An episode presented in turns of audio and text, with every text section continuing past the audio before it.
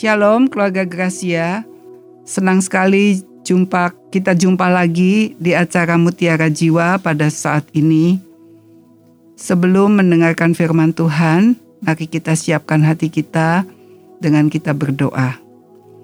Bapa kami yang ada di surga, kami mengucap syukur karena kasih-Mu selalu beserta dengan kami, kebaikan-Mu, kemurahan-Mu, dan pengampunan-Mu yang terus menyertai kami Tuhan, sehingga kami bisa ada sebagaimana kami ada, semua karena pertolongan Tuhan.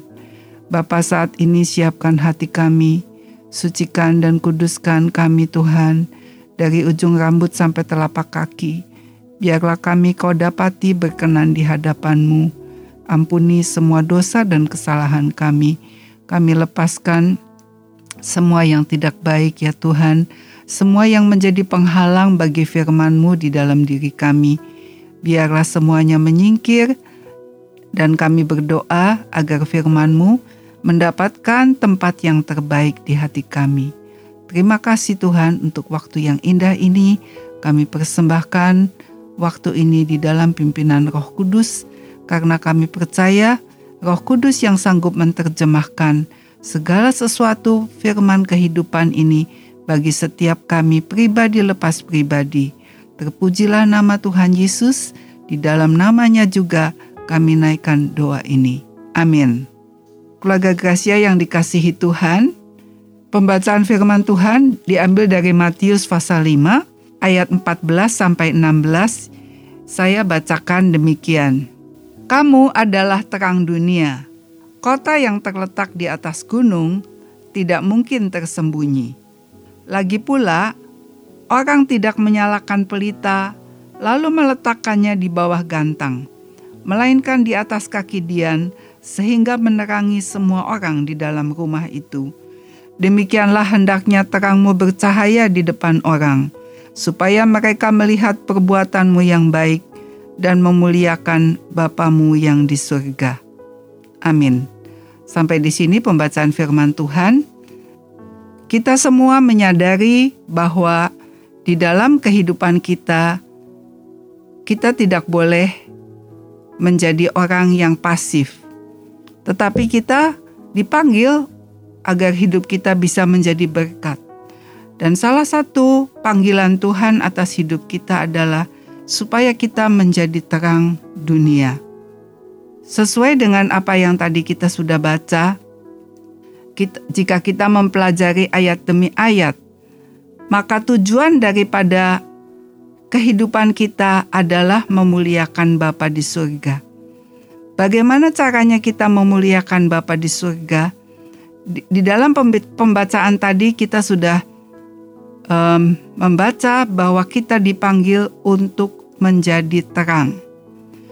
Kita bisa menjadi terang di tengah-tengah dunia ini dengan cara melakukan perbuatan baik, seperti yang tertulis di ayat 16. Demikianlah hendaknya terangmu bercahaya di depan orang, supaya mereka melihat perbuatanmu yang baik dan memuliakan Bapamu yang di surga.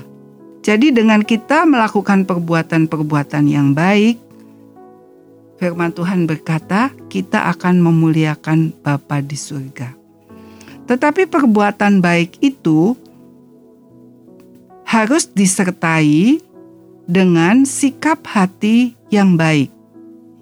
Di dalam Filipi 4 ayat 5, di dalam terjemahan bahasa Indonesia masa kini tertulis demikian, Hendaklah semua orang dapat melihat sikapmu yang baik hati sebab tidak lama lagi Tuhan akan datang. Ya. Jadi yang yang baik itu bukan cuma perbuatannya, tetapi perbuatan yang baik itu harus disertai dengan sikap hati yang baik. Sikap hati yang baik itu contohnya adalah kita melakukan perbuatan baik, misalnya kita menolong orang, misalnya kita melakukan pelayanan, kita harus melakukannya dengan sukacita. Itu artinya sikap hati yang baik. Kita harus melakukan dengan tulus, dengan ikhlas, bukan dengan terpaksa, bukan dengan merasa ini kewajiban atau beban, bukan juga merasa ini adalah sesuatu yang tidak saya sukai, misalnya, atau kita melakukannya dengan sikap supaya saya dipuji, supaya saya dihormati, supaya saya terkenal, misalnya seperti itu. Sikap hati yang baik adalah kalau kita punya hati supaya Bapa dipermuliakan.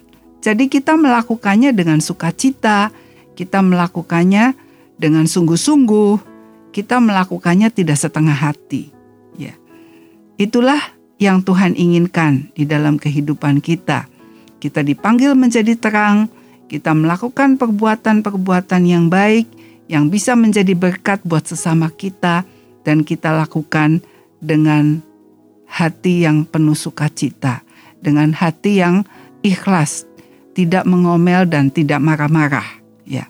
Contohnya kalau kita melakukan seperti itu, contohnya kalau di dalam rumah misalnya kita mencuci piring.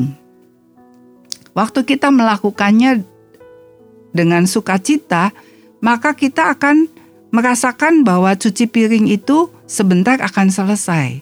Kita akan merasakan ada kepuasan bahwa kita sudah melakukan menyelesaikan tugas mencuci piring itu dengan baik ya. Tetapi kalau ketika kita mencuci piring atau kita menyapu rumah kita dengan perasaan kenapa mesti saya yang melakukan? Kenapa saya lagi dan saya lagi? Sehingga kita melakukan perbuatan baik itu dengan sikap hati yang tidak baik. Maka sikap hati yang seperti itu tidak akan memuliakan Bapa di surga. Dan kita tidak bisa menjadi terang sekalipun kita sudah melakukan perbuatan-perbuatan yang baik. Demikian juga di dalam pekerjaan kita. Kalau kita bekerja di sebuah kantor misalnya, atau kita bekerja di sebuah perusahaan, kita melakukan tugas-tugas yang sudah diberikan kepada kita dengan sukacita, dengan sungguh-sungguh, dengan serius, tidak main-main, maka kita akan bisa menjadi terang di tengah-tengah pekerjaan kita itu. Di tengah-tengah kantor di mana kita bekerja, di tengah-tengah perusahaan di mana kita bekerja, kita bisa menjadi terang kalau kita melakukan tugas-tugas kita itu dengan segenap hati seperti untuk Tuhan dan bukan untuk manusia. Kalau kita melakukannya dengan penuh gairah, dengan penuh semangat, ya, maka Bapa akan dipermuliakan. Itu yang dikatakan oleh firman Tuhan. Jadi betapa pentingnya kalau kita melakukan apa pun di dalam hidup ini, baik di dalam keluarga, di dalam rumah kita, di dalam pekerjaan, juga di dalam pelayanan. Kita melakukannya dengan sikap hati yang berkenan di hadapan Tuhan. Maka firman Tuhan katakan, Bapak akan dipermuliakan. Saya percaya kita semua rindu supaya nama Bapa di surga akan dipermuliakan dalam kehidupan kita. Saat ini kita akan belajar sikap hati yang baik itu seperti apa. Kita melihat dan belajar dari seorang tokoh Alkitab yang bernama Ruth. Ruth adalah seorang Moab yang menjadi menantu dari Naomi, orang Israel. Dan Naomi ini hidup takut akan Tuhan, sehingga keteladanan daripada kehidupan Naomi ini dilihat oleh Ruth dan akhirnya Ruth mengambil sebuah keputusan untuk menyerahkan hidupnya kepada Allah Israel. Dia tidak memilih untuk tinggal bersama dengan ibu dan bapaknya. Pada waktu itu suaminya sudah meninggal dan biasanya seorang istri lebih memilih untuk meninggalkan keluarga suaminya dan kembali kepada orang tuanya. Tetapi Ruth tidak demikian. Dia meninggalkan ibu bapaknya dan tanah kelahirannya dan dia mau berlindung di bawah sayap Allah Israel. Ini adalah sebuah keputusan yang luar biasa bagi seorang wanita. Dia tidak mengikuti akan kebiasaan-kebiasaan, tetapi dia mengambil suatu keputusan untuk ikut kepada Allah Israel dan ikut kepada Naomi. Jadi, kalau kita mau mengikut Yesus, kita harus belajar menyangkal diri seperti Ruth. Dia tidak mengutamakan keluarganya sendiri, tetapi dia lebih memilih Allah Israel. Ketika sampai ketika Naomi kembali ke Bethlehem, maka sampai di Bethlehem, Ruth melihat bahwa saat itu ada peluang, yaitu saat itu adalah saat panen, dan dia punya inisiatif untuk mengambil jelai-jelai yang jatuh di belakang penyabit-penyabit. Dan dia mengambil suatu langkah untuk melakukan sesuatu.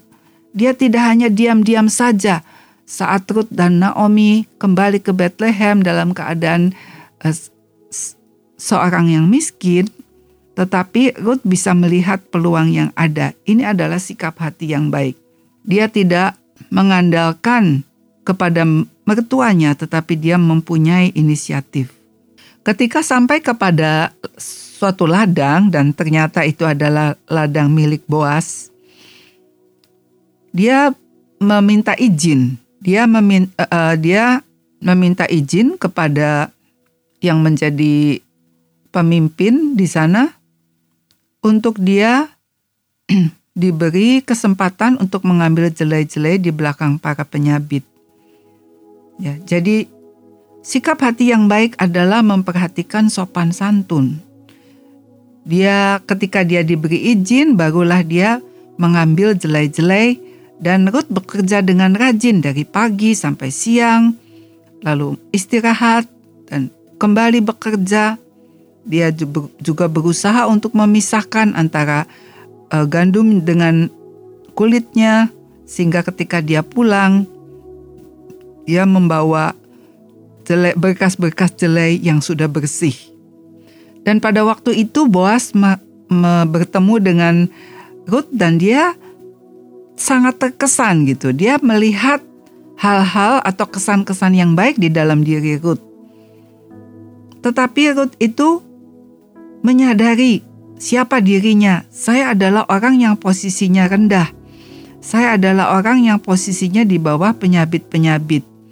Karena itu ketika dia diperlakukan dengan baik, Ruth itu sangat mensyukuri. Jadi dia tidak mengambil kesempatan, oh kesempatan nih, boasnya baik sama saya, lalu dia berusaha untuk apa namanya mendapatkan fasilitas-fasilitas yang lebih. Tetapi dia mensyukuri kalau dia itu bisa ikut di belakang penyabit-penyabit itu. Dan ketika dia diberi makan siang, dia juga tidak menghabiskan makanan itu, tetapi dibawa pulang untuk mertuanya. Ya, itu adalah sikap hati yang baik yang kita bisa pelajari dari kisah Ruth ini. Dan Ruth juga seorang yang cerdik.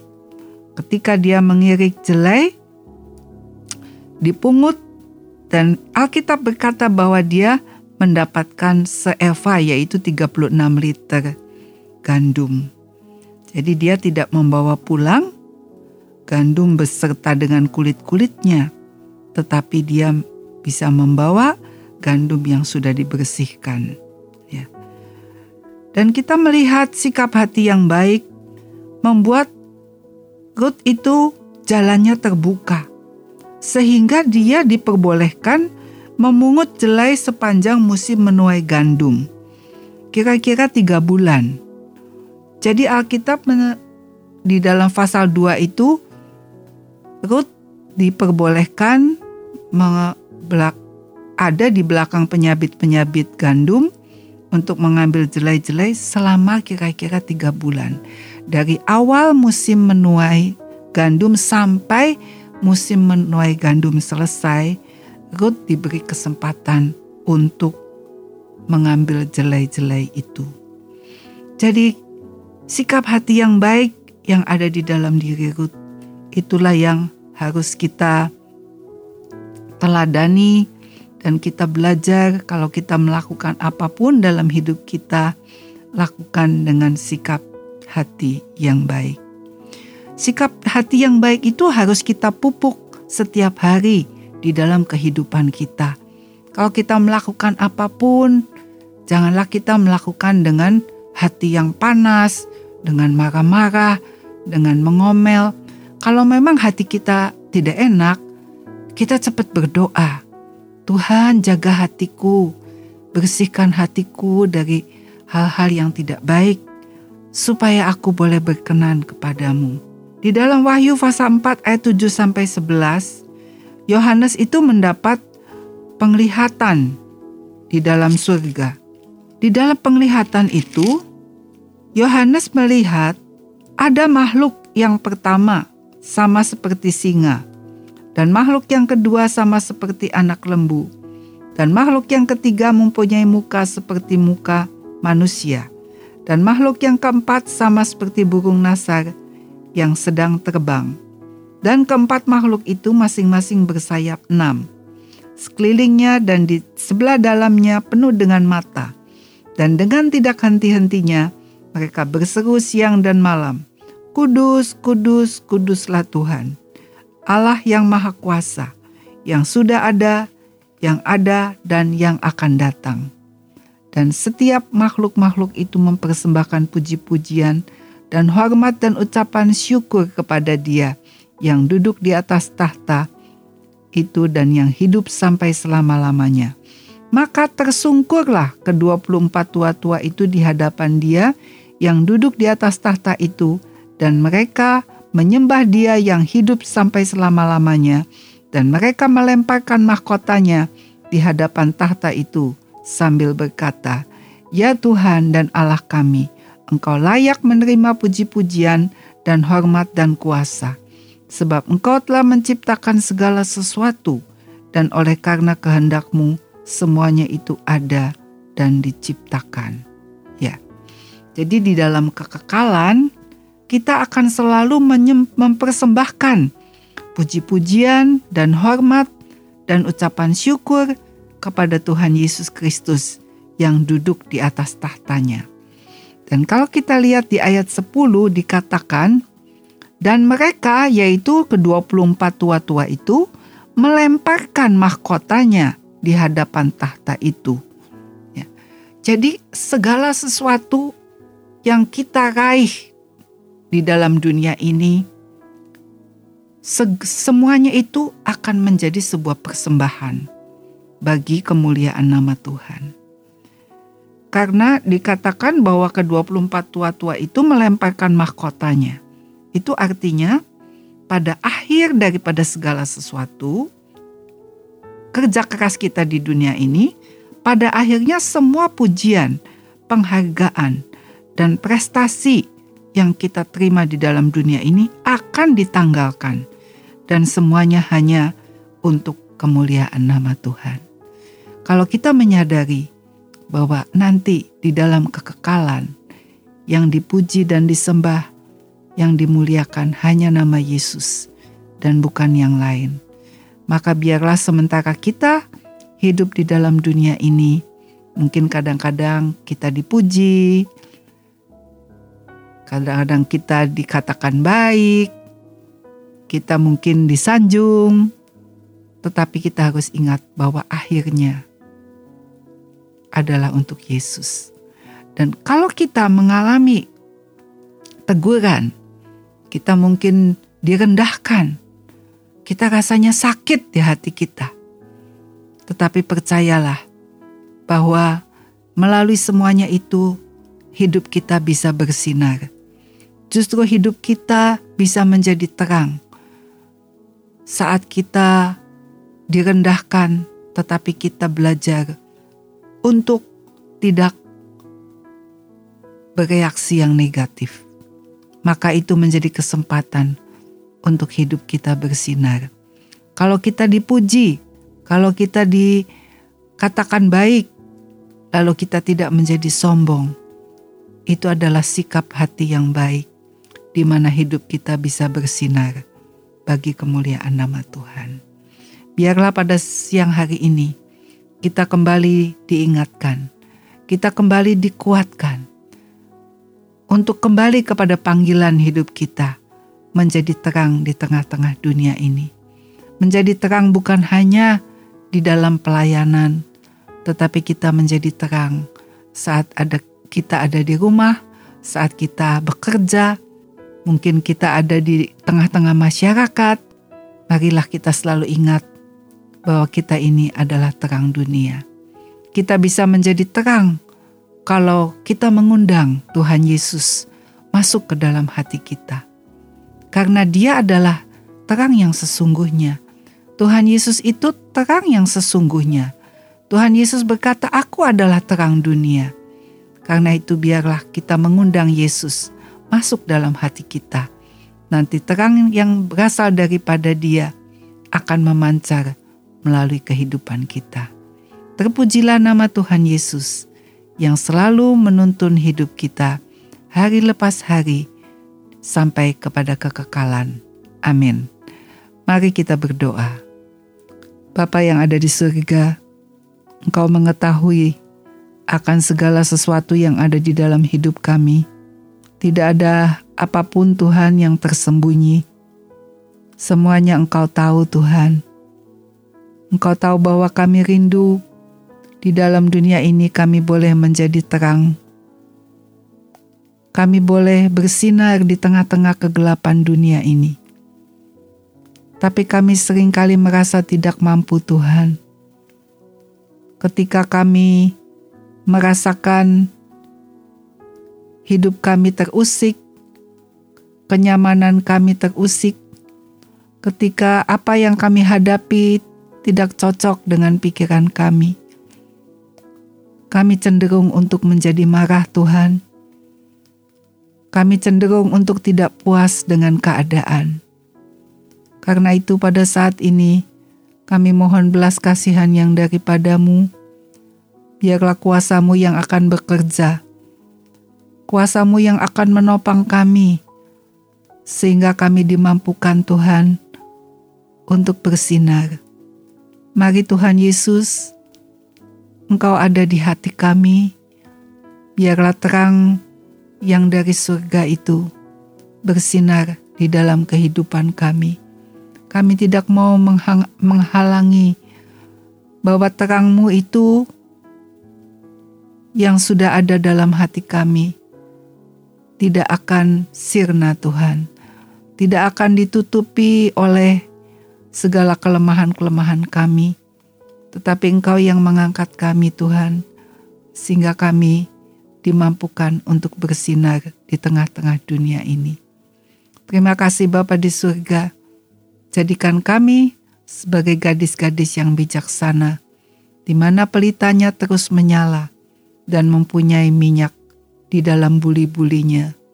Tuhan, biarlah kami juga terus bersinar dan minyak dalam hidup kami ditambahkan dan ditambahkan terus.